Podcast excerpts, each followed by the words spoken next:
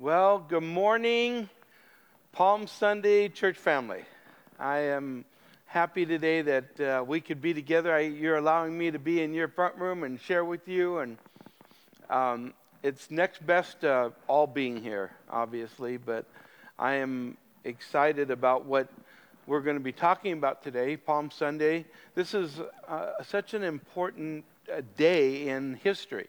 We uh, we're looking at um, you know an event that happened nearly 2,000 years ago that was uh, changing the course of human history and, uh, and also how it uh, kind of relates today. We're going to talk about prophecy, and uh, I know that uh, some of you um, were excited about talking about how you know, this uh, pandemic is uh, related in any way to Bible prophecy. It's been actually the number one, um, the, the, number one thing that I've been asked uh, more than anything else. People have asked me, what, you know, is are we like in the tribulation period, or is this is this in the, you know, is this in prophecy? Is there anything related to the end times? And you know, as we're getting closer to that day. And no one knows the, you know, the, the time frame exactly, but you know, historian, Bible, uh, Bible teachers, both in the Old Testament, um, rabbis, uh, several centuries of uh, prior to Christ, we have writing, and early church fathers as well, have been um, really, it's been really clear that they've um, anticipated a two, a 2,000 year time period um, from the time of Christ's uh, resurrection until now. Well, if they're accurate, we don't know that they're, you know, it's going to be right on or they're all accurate, but we're coming close to that time. And, uh, and so, how does this relate? And uh, let me just start off. I want to talk to you about Bible, um, just prophecy related to Palm Sunday. Palm Sunday is an amazing and important day. It's a prophetic event in history, and um, it was called Lamb Selection Day. That's, that, that was before it was Palm Sunday, it was Lamb Selection Day.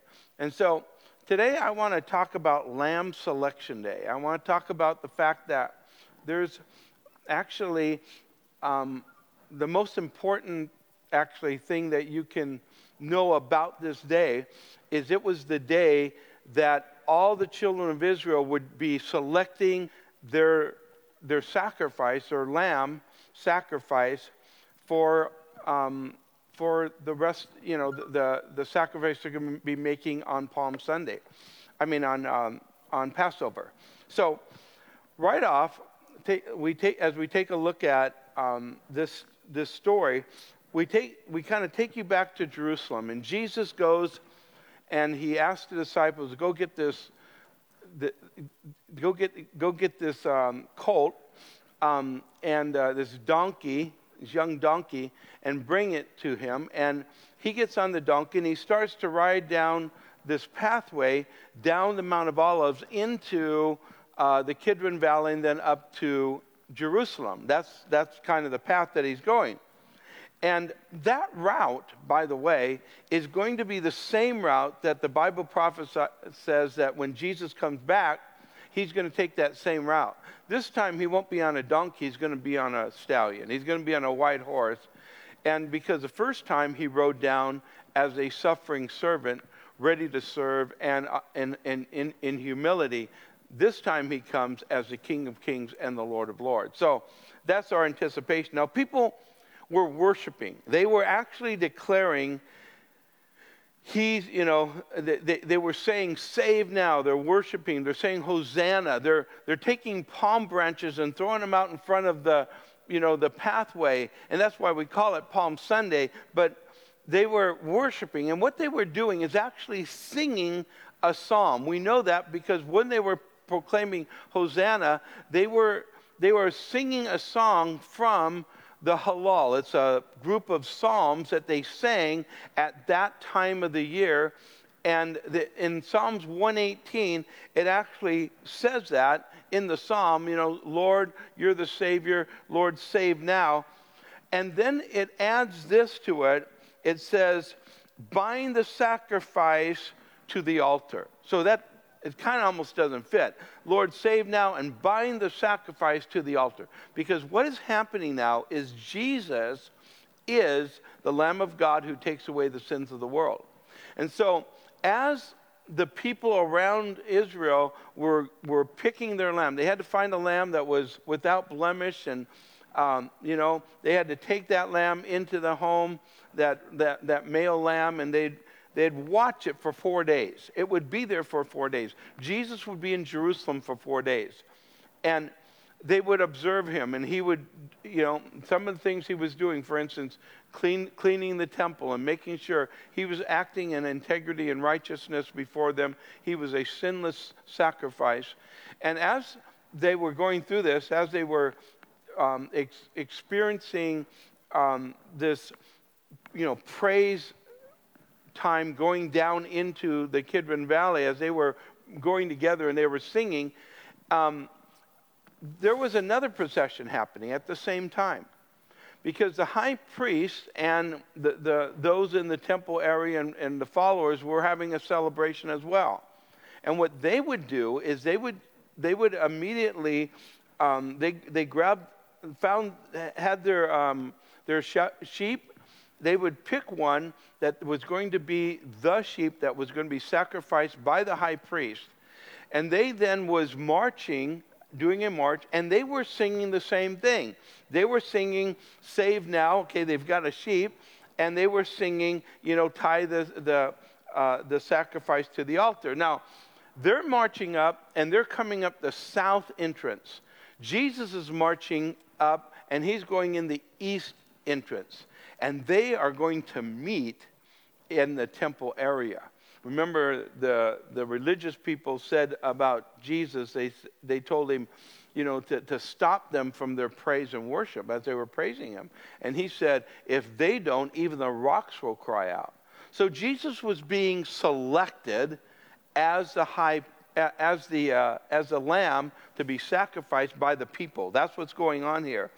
And not only is, that happening, but he is fulfilling one of the most detailed, um, just miraculous prophecies in the Bible.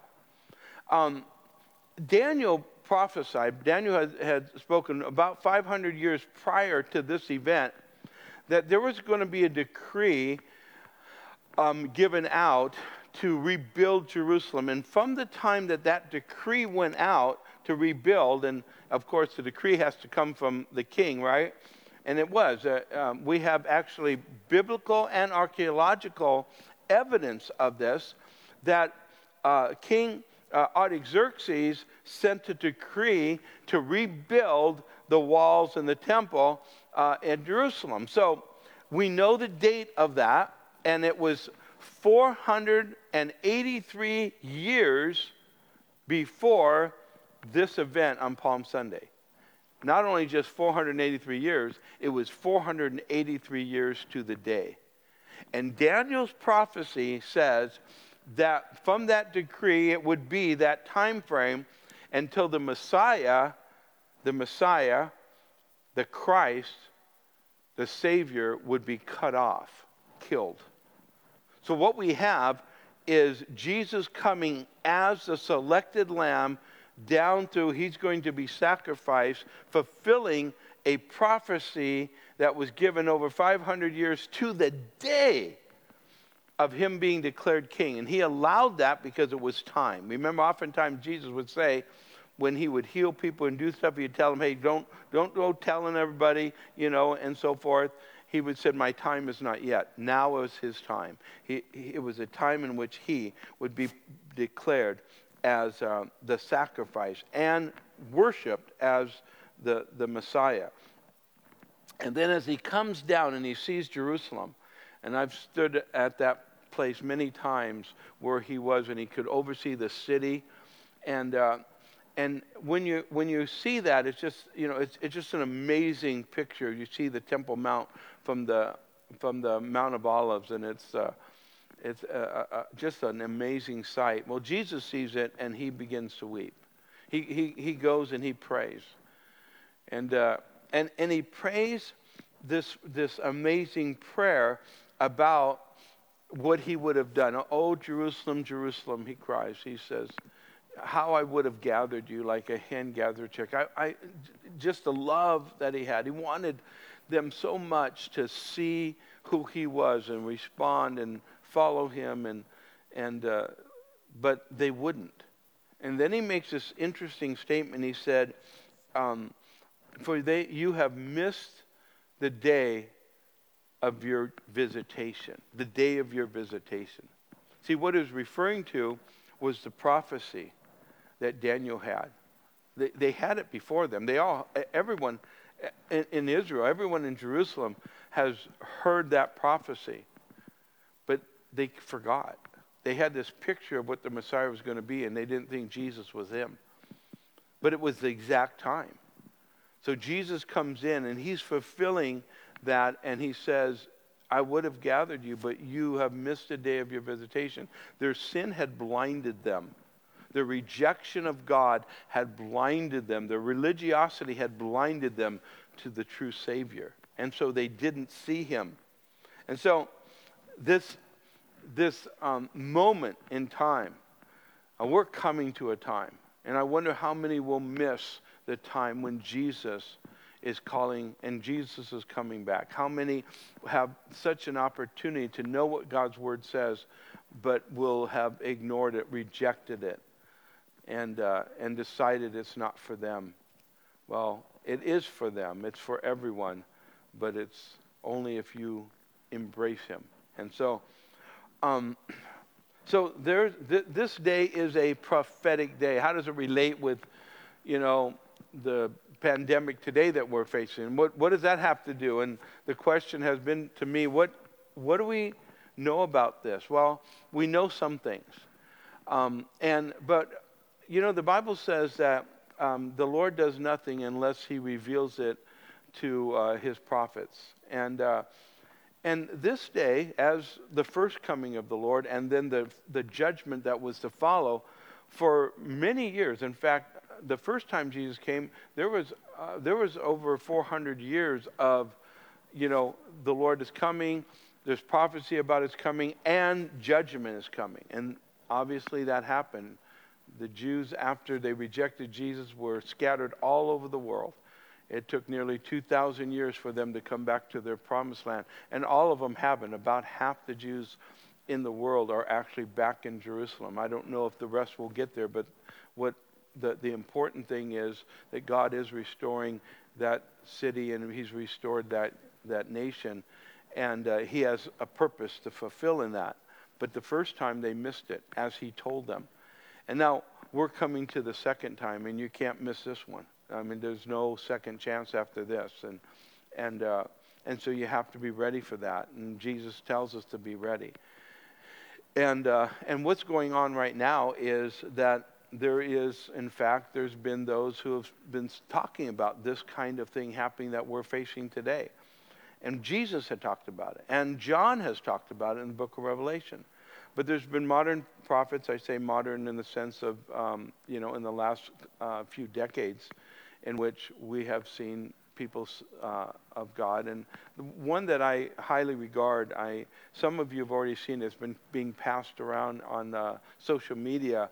Um, um, the uh, prophecy of David Wilkerson in 1986. And David Wilkerson was, um, he, he's in a, uh, I would consider him a modern day prophet. He's gone to be with the Lord now, but David is the man. He's, he's, he's such an, he's a great man of integrity. He's, he's solid in his theology and his faith. And he, he's the man who started uh, Teen Challenge. I mean, millions of, of people have been out, you know, delivered from drugs and, and, and out of gangs and so forth all over the world because of his ministry.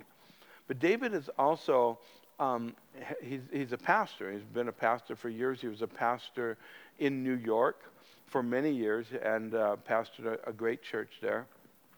And uh, I remember um, when 9 11 hit, I remember this story. I, I, I uh, found out it was like a week after uh, 9 11 hit. And if you remember that on that day, what took place in the morning, well, his, his church is literally a couple blocks away from the Twin Towers. They were just down the road some. And, um, and so um, the, the night before, the day before, actually, it was, it was in the afternoon, I think it was, he was out of town. He wasn't in New York. He was out of town. And uh, the Lord spoke to him. And so he called his administrator and said to her, he said, um, I want you to call everybody that you know, um, you know, they can, to make sandwiches.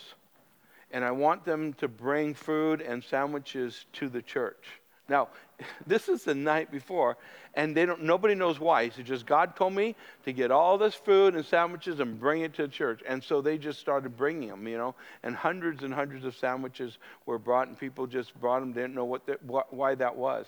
Well, the next morning, 9/11 hit, and all those people that were working, and and you know, all all all those, um, for you know the, those people that had jumped in and were helping and doing all that, and, and uh, firefighters and police officers and all, um, they were able to come to the church there and, and, and get some food and sustain them for a couple days as they were all, you know, doing their best to, to rescue people. So um, this man hears from God, and, and, uh, and, and I, I say that, I want to pre- preface that because – um, I've listened to him for years and, and highly regard him. But let me share with you a prophecy he shared in uh, 1986. He says, I see a plague coming on the world, and the bars, churches, and government will shut down. The plague will hit New York City and shake it like it has never been shaken. The plague is going to force prayerless believers into radical prayer and into their Bibles, and repentance will be the cry from the man of God in the pulpit. And out of it will come a third great awakening that will sweep America and the world. I believe that's true. In fact, I believe that's what this is about. I believe this is, this is a great awakening that God wants is that God is bringing, and God is going to shake the world, and He is shaking the world. You know, whenever there is um, a pestilence like this in the Bible, it brought freedom to His people and humility to the world. That, that's what, what, what has happened. You look at what happened in Egypt, right? Um, that was, you, you see the plagues in Egypt, and you see what happened. That as a result of that, God's people were set free, and the, the Egyptians were humbled um, in acknowledging and recognizing who the Lord was. It was a, a, great move of God as a result of that after Pharaoh was destroyed. So um, that, that's what happened. Now, you have to be careful because I know there are people who prophesy and all, all kinds. Be aware of this. Um, I was actually came across this um, this one. It's one of the top most sold uh, and read books on Amazon. The Top, it's in the top 20, and it was written by Sylvia Browne, who is a psychic. And, um, and she, she prophesied there's going to be this pandemic as well, and so forth. And it reminded me of a portion of scripture in Acts chapter 16, where Paul and, and disciples were out preaching the gospel, and this one woman this one girl, um, she was, the Bible says she was possessed with the spirit of divination. She was a psychic. And she started prophesying. These are men of God who, who know the way of salvation. I, what she was saying was right, right? What she was saying. But the spirit that was, that was empowering her was wrong. Okay? So she's saying what is right, and the Spirit is wanting to, her to say what is right. Why? So that she can then be, be looked to and then deceive others. And Paul, after a while, it says he was greatly annoyed. His spirit was annoyed. And then he turned to her and he cast the demon out of her. See, because she was getting her information from Satan. Satan's information will always lead you to destruction, it'll lead you to fear. It'll take you to a place, and it might even be true at times. He speaks half truths, and some of the times what he says is absolutely true. But then, of course, there's always a twist to it. So be careful. You know, the, there, there is a prophetic word, and when people sense what God is saying, I believe, and it's not the only reason I, I say that, I believe that God is, has, has a plan to turn, as we talked about last week, to turn the, um, that which um, looks like it's a trap for us to a trap of the enemy. And if you, if you haven't uh, listened to that message, I encourage you to do. Last week we talked about that. But so what I want to do is I, I want to go quickly through, and I want to show you in the scriptures where these these plagues are. And the Bible talks about the plagues in the Old Testament, it talks about them in the New Testament. But Jesus prophesied and talked about plagues that were to come. John does in the book of Revelation. What I want to do is I just want to bring some of that, uh, how that fits. Some of you are familiar with the book of Revelations. It'll be easy for you to just kind of picture it. Those of you who aren't, just wait, you'll get it. It won't really be that difficult. But at first, you might go, What's he talking about? Um, first of all, um, when Jesus was on um, the, you know, he was, he was uh, giving the Olivet Discourse, he talked about um, these coming events that was coming. And, and they were going to start right, you know, after he goes to the cross, they're beginning. Like it's already happening. And we, we see that, I mean, and you see it, but you see it in history, and the early church saw it, and they all knew that G, what Jesus was talking about started right then. It wasn't for the future. Well, I shouldn't say that. It is for the future too. But it wasn't something that was just going to happen in the future. It was happening all the way through. And uh, he described them as birth pains. In fact, in, in Matthew 24 and verse 8 in the ESV, it says, All these are but the beginning of birth pains. So he had made this list, and then he tells them in verse 8, all this is just the beginning of birth pains. So the birth pains are starting. Now, what do you know about birth pains? Well, um, birth pains, whether you've had them or not, I have not, um, but I have uh, walked my wife uh, through that process, and she made sure I knew exactly what was going on. Um, as she, she would start, when we started, uh, in fact, the, our, our first child, um, we thought that when she was having these Braxton Hicks uh, contractions, they were kind of pre contractions, that that was the real thing. Well, we found out later that that wasn't the real thing. And so, but she, in fact, I shouldn't, yeah, I'll, I'll, tell you. Carol said, Oh, these aren't hard at all. And, uh, and well, we had some learning to do. But, in the, but what happens is the contractions start off and they're far apart and they're not, in, not, they're not as intense. But as you get closer to birth, now what's birth in this context? Birth is the return of Jesus Christ. As you get closer to birth, then the contractions become closer and harder, okay? More intense. So there's an intensity that happens. So all these things that Jesus talks about, there is there, there has been. In fact, from the time of Christ, those things happen and, and we'll read them in a second. And then as we're getting closer, there's a greater intensity that's taking place. So, so that's, that's one, that, that, that set is one thing. And then there's another set, and, um, and that is um, the, the, the, the scripture talks about in the book of Revelation at the end that there are these things that are happening. They're called seal judgments. Actually, there's three sets of judgments in the book of Revelation, and um, and they're not simultaneous. They, I mean, they are simultaneous. They, they, they aren't linear. They don't go one after another. They actually overlap. And the seal judgments are also from the time of Christ all the way to the end. But what we read in the book of Revelation, they're actually the same judgments, but we see them in the transition time. We see them at their great intensity, okay? Uh, the same exact ones, but they're at great intensity. So I want you to know that they're not the same, they're not, I'm sorry, different things, they're the same thing. And, uh, and, and the importance of the sealed judgment is, well, extremely important.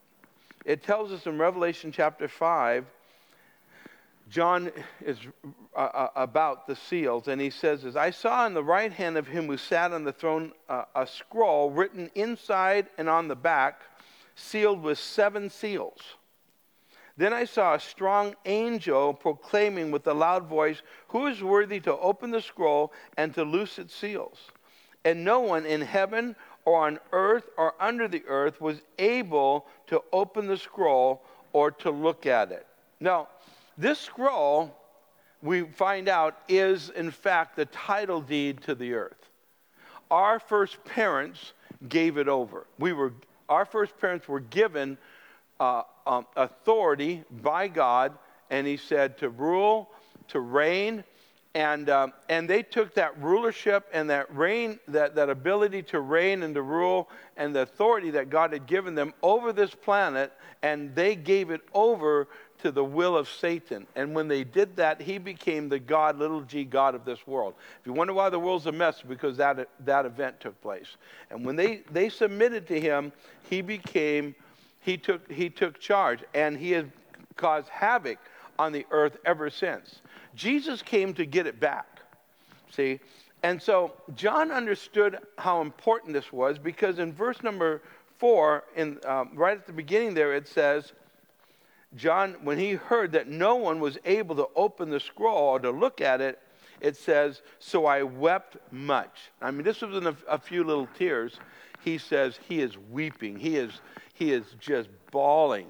He, he understands no one is able to take back from Satan what he has stolen. You see, and so he's brokenhearted about this. He says, Because no one was found worthy to open and read the scroll or to look at it. But then one of the elders said, Do not weep.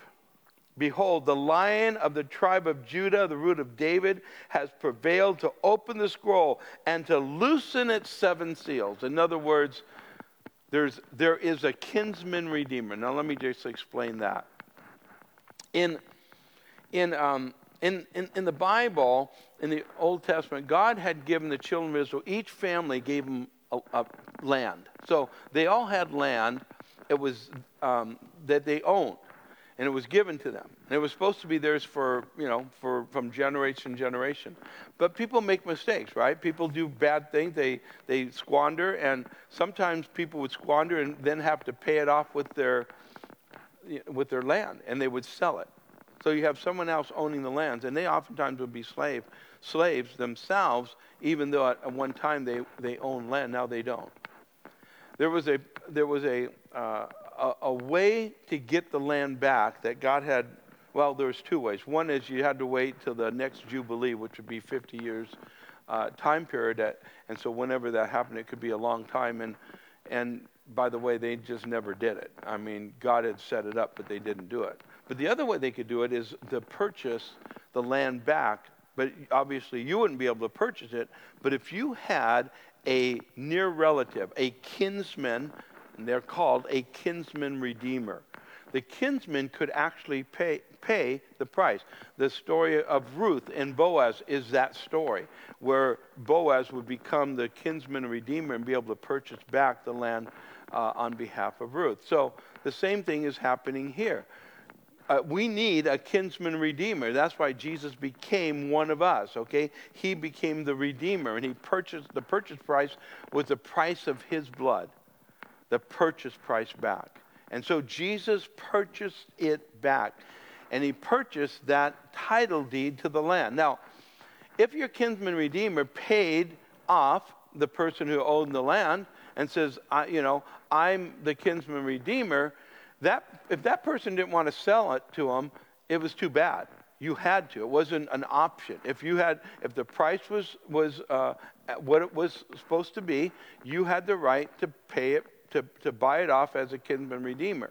Now, if you went to do that and you actually paid them, but they didn't give the land back. You know, maybe at first they just start off going, Well, I've got some cattle on the land. I don't really, give me some time. I'll get rid of the cattle. Maybe I have a house. I have some things I get rid of. I have to do. Maybe he's stalling. But then after a while, the, the kinsman redeemer says, I want that land. Well, you have a actual legal right to physically take it even if it means violence, even if it, if that, if, if it means you have to to physically, you know, take it with violence. Well, that's what's happened. Satan doesn't want to give up what Jesus has already paid for. And so, Jesus is, in fact, in the process of taking back what is rightfully ours. And the tribulation period is actually that happening. From the kings of the earth, he is taking back authority over the entire earth when, as he returns. Now, in the meantime, there is a process, and we, as the body of Christ, are in fact, the scripture says, the kingdom of God suffereth violence, and the violent take it by force. There is a forceful taking, not, not, not military, spiritually. So we take things spiritually. We take over the kingdom of darkness and we expand. Now, in that process, God is also working. And one of the things that is happening is that there are events that are, um, well, they're, they're violent in, in force, and in the process, there is more land and more, there's more kingdom being taken. You see, people have asked, okay, um, this plague, who is responsible for this? Is, is this Satan or is this God? And the answer is yes. It's, the answer is yes. See, God, when God is operating, He is punishing evil, but He's not punishing believers, right? There, there's wrath being poured out, but there's not wrath on the body of Christ. God never operates that way for us because he put it all on Christ. Now we we might be disciplined by the Lord, but th- th- it's not God's it's not God's wrath. So what is when these e- events are happening, Satan is trying to do something and God is using it. And, and, and he is, in fact, and I believe this, I believe what, uh, what, um, what David Wilkerson said. I believe God is getting ready to make and to actually um, bring t- together the greatest revival of all time. But there's some things that have to happen in the church, and we'll talk about that in just a minute. Now, I'm running, I, I'm going to run through these really, really fast. Um, I have two charts. The first chart, if you take a look at the first chart, you'll see on the top birth pains. And you see that it goes, that, that really starts right at the time of Christ and it goes all the way to the end uh, of um, the, the return of Jesus. You see the seven year period there, that's the tribulation period. You also see the seal judgments, and the seal judgments are also the same in the same timeline because actually they're the same thing. And but and you, you see the seal judgments going through the seven year period as well. They both end at the seven year period. And I'm just going to show you what um, how they they they um, they are the same thing. And some, um, uh, oftentimes this is missed. And because it's missed, there's a misunderstanding of the, the judgments. In fact, it, it, it affects the entire understanding of the book of Revelation. You don't get it if you don't get this. Because what you end up having is you have a real long time even though the book, even though the Bible says that that period of time for, for seven years, when if you do it simultaneously, you, you don't do it simultaneously, you do it one after another. What you end up with is nine and a half years, not seven years. So, um, but what has ha- happens is the judgments are stacked. Now, let me just go real quick. Um, first of all, there there are four the four horsemen, and I'll give you an interesting thought on that. The, the, first, um, the, the first thing that Jesus talked about in the birth pains, he said this Take, take heed that no one deceives you, for many will come in my name, saying, I am Christ, and will deceive many. So you have false Christ coming in. What we see in the seal judgment is, is that a white horse and its rider had a bow, and the crown was given to him, and he, be, he came conquering and to conquer. So, this is the spirit of the Antichrist that has started right. In fact, John himself said there are many Antichrists, right? Way back in, in 1 John, so uh, that are in the world. So, way back it started. And these Antichrists have been coming and going um, throughout history. The, the second one is Jesus said, and you will hear of wars and rumors of wars. You've had that happen, haven't you? You, that you see that, uh, he says, see that you are not troubled, for all these things must come to pass, but the end is not yet. You see? So Jesus is saying, listen, there's going to be all these wars. That's not, it's not the end. It, we're, we're, we're in birth pains. We're in the process. See?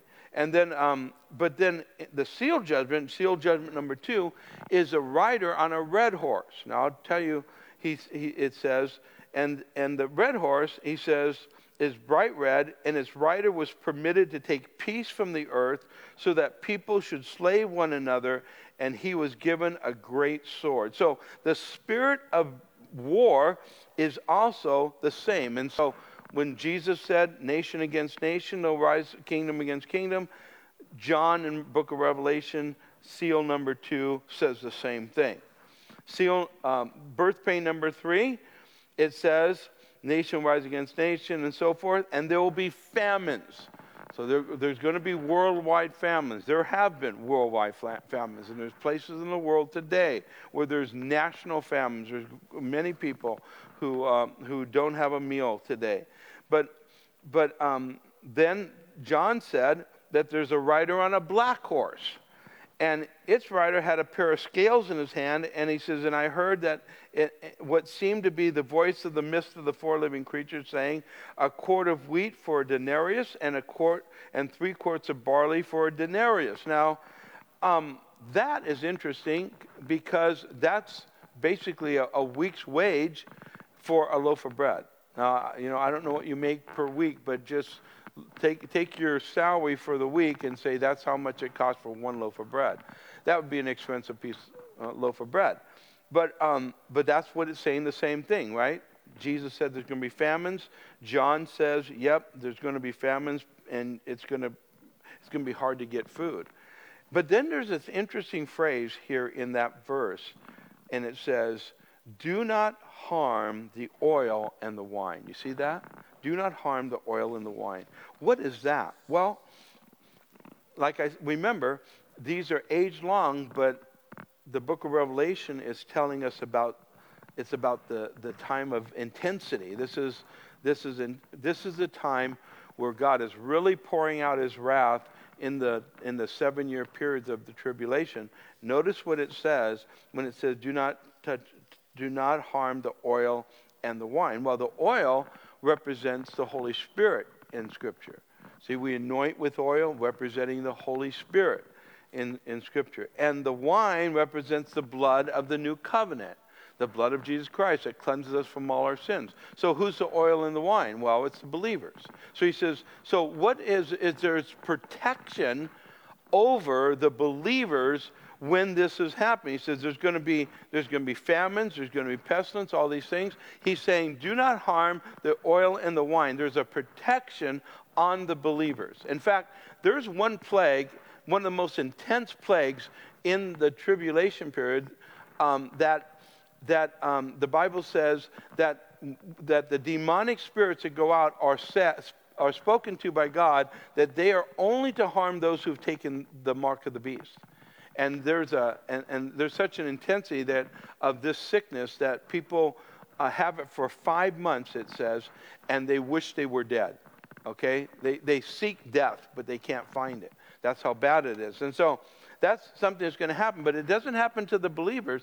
It's it's isolated. Remember when god brought the children of israel out of egypt the, at, at the beginning, they got the plagues too, but then God had separated the plagues, and, and at, some, at one point, then all the plagues were in Egypt, but not uh, where the Jews were in, in Goshen, where the children of God were in Goshen. So God intends during that great intense time to protect his people during that time because he's pouring out his wrath in full force at that point. So then, um, so then in, in verse um, 7, the fourth birth pain, it says, Nation will rise against nation, kingdom against kingdom. There'll be famines and pestilence. There it is. Okay?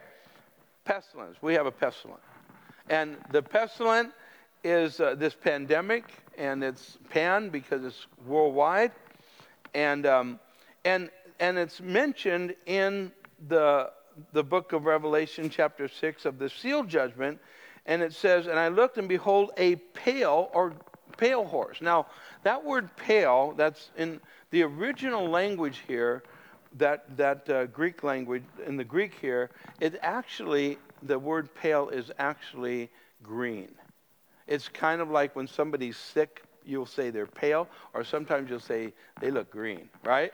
And so that, that just, that's what it is. That's where that word actually comes from. But actually, uh, the, the, the English, some of the English translations use pale because it's, it originally was in the King James Version, but it is, in fact, green. And it says this writer's name was Death, and Hades followed him, and they were given authority over a fourth of the earth to kill with the sword, with famine, and with pestilence, and by wild beasts of the earth. So, the fourth of the earth, that means it is limited. It, it, uh, you say, well, uh, you know, do a fourth of the earth die?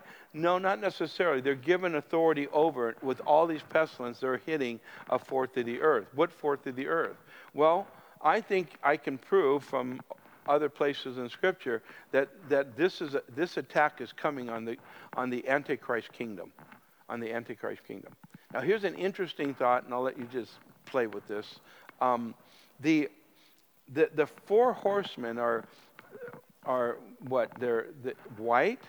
The four horses are white, black, red, and green. It's actually uh, white, red, black, and green. So, what is white, black, red, black, and green? Well, if you take a look at the, the colors of the nations, the flags of the nations of the earth, you, it will be incredibly interesting to you to find that the flags of the earth that have their colors as white, red, black, and green are, in fact, the Muslim nations that surround Israel. Now, what, what does that mean other than I think that this attack is both on and from the nations that uh, the, the Islamic nations under the Antichrist in the last days. Now, um, verse, um, let me just kind of close with this, and because I don't have time to read it all, but the birth pains are, uh, it says in, in verse 9 of Matthew 24, then they will deliver you up to tribulation and put you to death, and you will be hated by all the nations uh, for, for my name's sake. That means there's persecution involved. So there is persecution that takes place.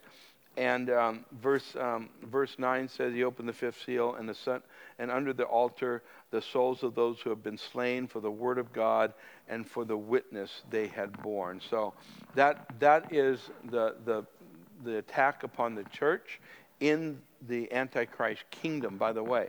The Antichrist kingdom is not the world. Antichrist kingdom is ten, a 10 nation confederacy.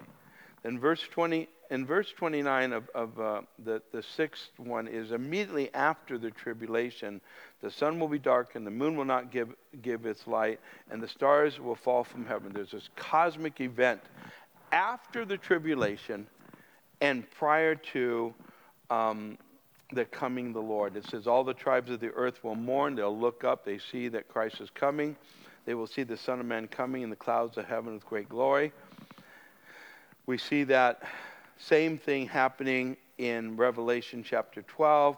The sun became black like cloth, the full moon became like blood, and the stars of the sky of the earth. So you can see how there's this parallel that's going on, and that takes you to the coming of the Lord. That's the end. So it takes you, both of these take you right up to the end. And then, it, it uh, then finally, it tells us that there's um, both in, in, uh, in Revelation 8 that there's um, these thunders and rumblings and flashes of light and earthquake. There's this cosmic event, coming of the Lord. There's a time of silence because judgment is happening. And we see the same thing in Matthew um, 24:31. So anyhow, there that's where we go. And what? So he's saying, what? how is this fit? Well, this is in fact a birth pain.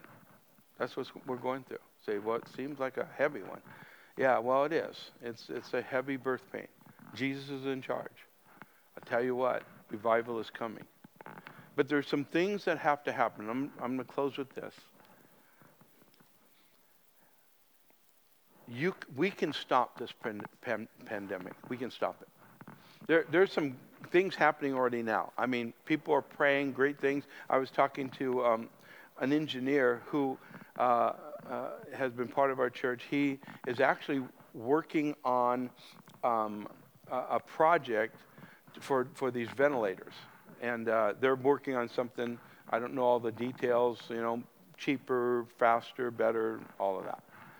He said he's never seen in, in his lifetime working um, anything like this because of how things are happening miraculously. Things that are, would take two, uh, one to two years to happen are happening in days, less than a week. He was talking about an incident where when they're making these things, they have to consult. There's a process they have to go through, consult with these doctors.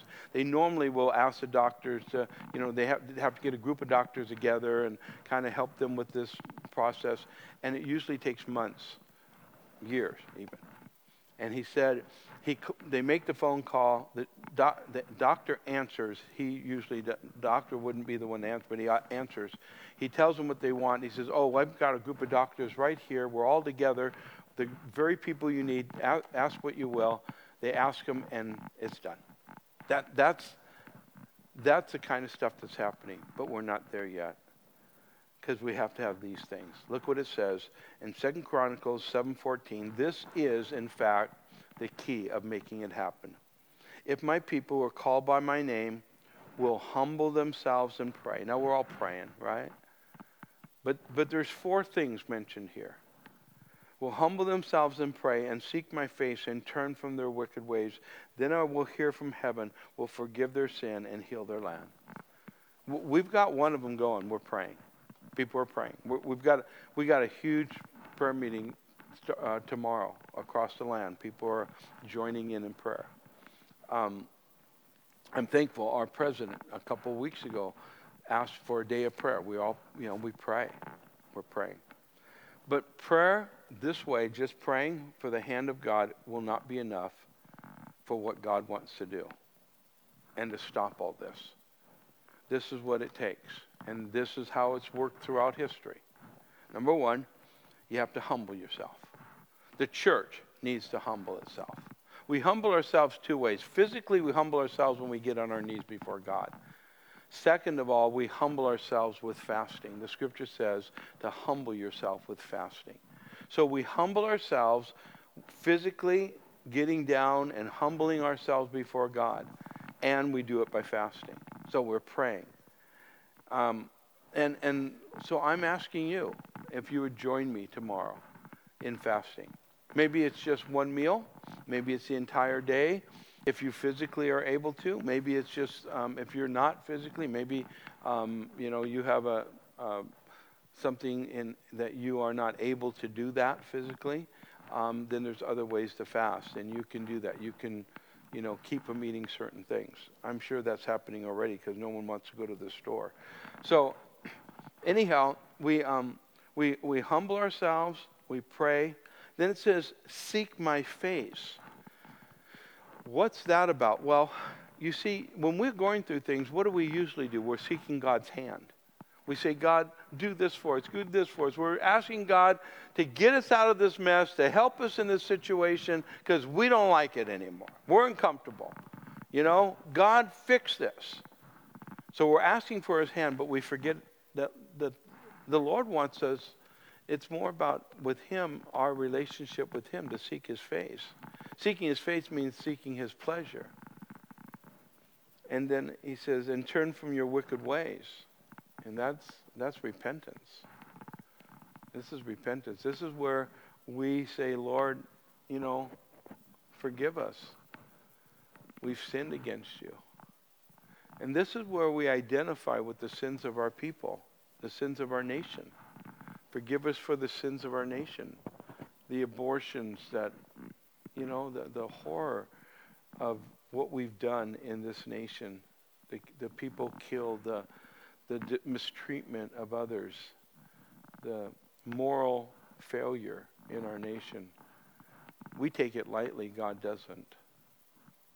Because, see, what we're asking for is God to heal our land, forgive our sins, and heal our land. Our land is sick. Our land is sick because God has lifted his presence. And if we want God's presence back, if we want our land healed, we have to pray.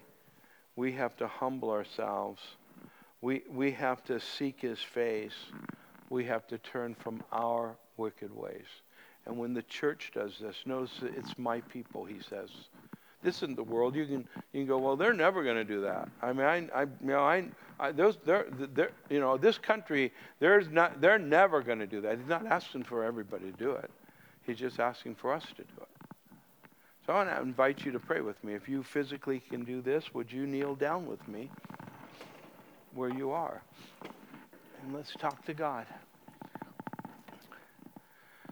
Father, Father God, today we, uh, Lord, as we're, we're reminded of that, that day when you were declared the, the Lamb of God. You're the, the, the, the, one who would make the sacrifice, and you walk down that trail that you will return to someday. And we're looking forward to that day, that that's going to happen, Lord. Lord, our nation needs you, the world needs you. We ask for your help. We have gone away. We've we've turned our back on you. We've Lord, we've been a nation at one time where it wasn't so easy to reject. Lord, now it's like it seems like it's not only commonplace, it's in vogue. Lord, to reject you. People get get upset when your name is brought up, and they use it so easily in vain. I ask God, you forgive us. Ask you forgive us for, Lord, taking human life, Lord, without regard. Lord, we've we've been Lord, we've been evil in that. And I ask you to forgive us. I ask God that you would heal our land. You forgive us of our sin, Lord. We humble ourselves before you.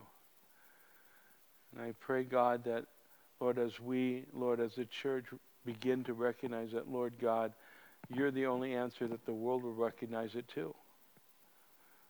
Lord, all of our efforts will always come short without you. And Lord, we're not relying on human hands, we're relying on you. We know that behind everything, Lord God, is a spiritual dimension that, Lord, is ignored. And I ask, God, for you to forgive us. Help us to follow you, Jesus. Help us to live for you. Help us to lay down, Lord, our greed and, Lord, these things that you're shaking from us, Lord. When we, so many people are just shaken, Lord, because we've, we've tied everything to our materialism. God, forgive us. Help us, Lord. Heal our land. We pray in Jesus' name. Amen.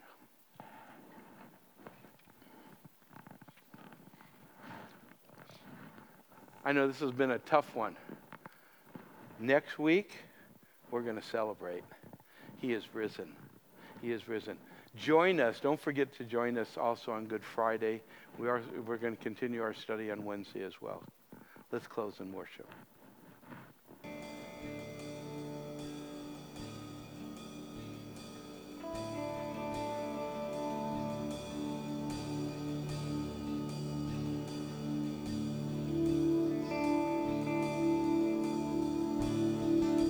Worthy of every song we could ever sing,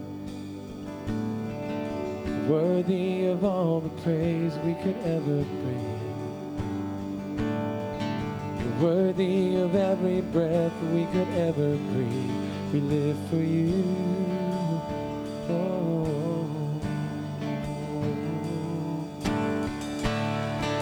Jesus, the name above every other name. Jesus, the only one who could ever say, You're worthy of every breath we could ever breathe. We live for you.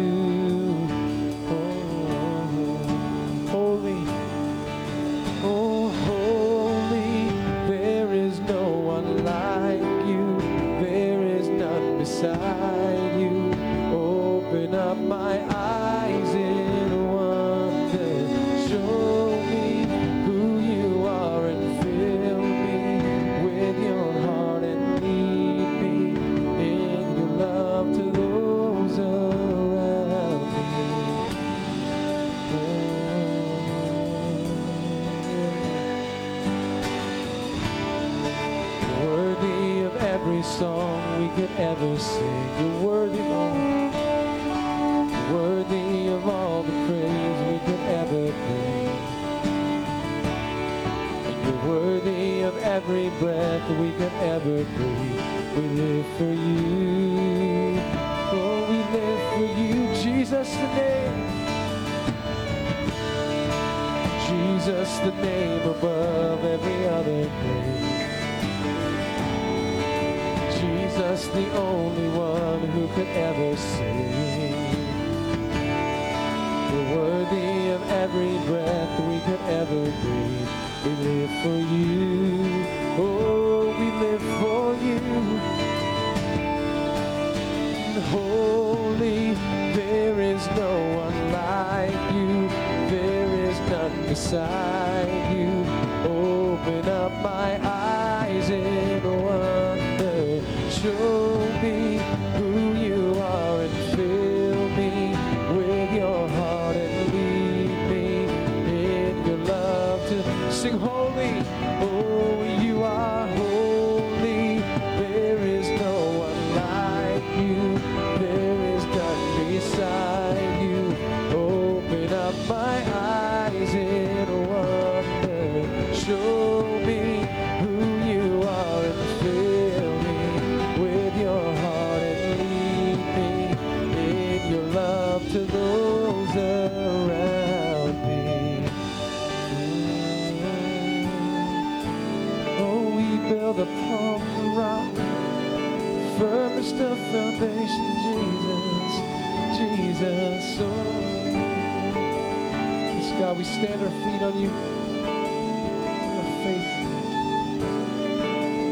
make this declaration together.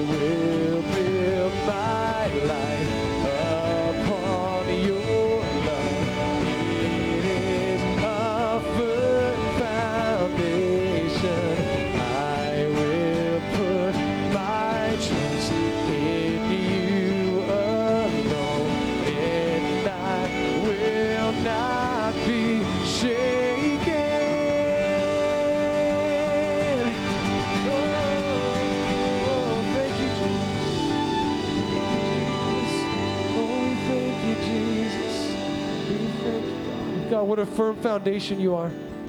Jesus Christ, the rock of our salvation. We look to you today, God.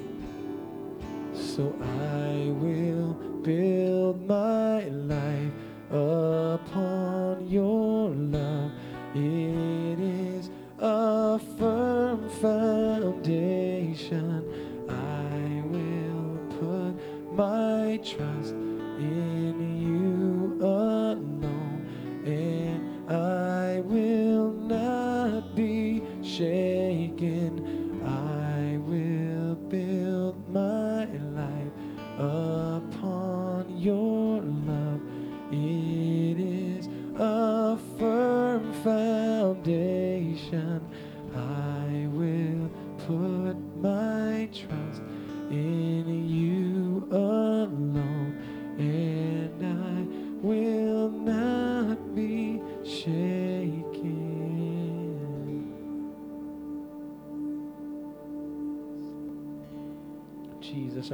Fixed on you today.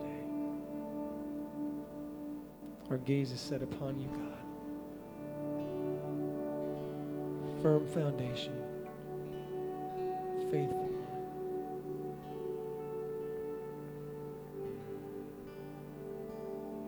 You just sing this with us. Turn your eyes upon Jesus. Look full in his wonderful face. And the things on earth will grow strangely dim in the light of his glory and grace. Let's do that again. Turn upon Jesus. Look full in his wonderful face.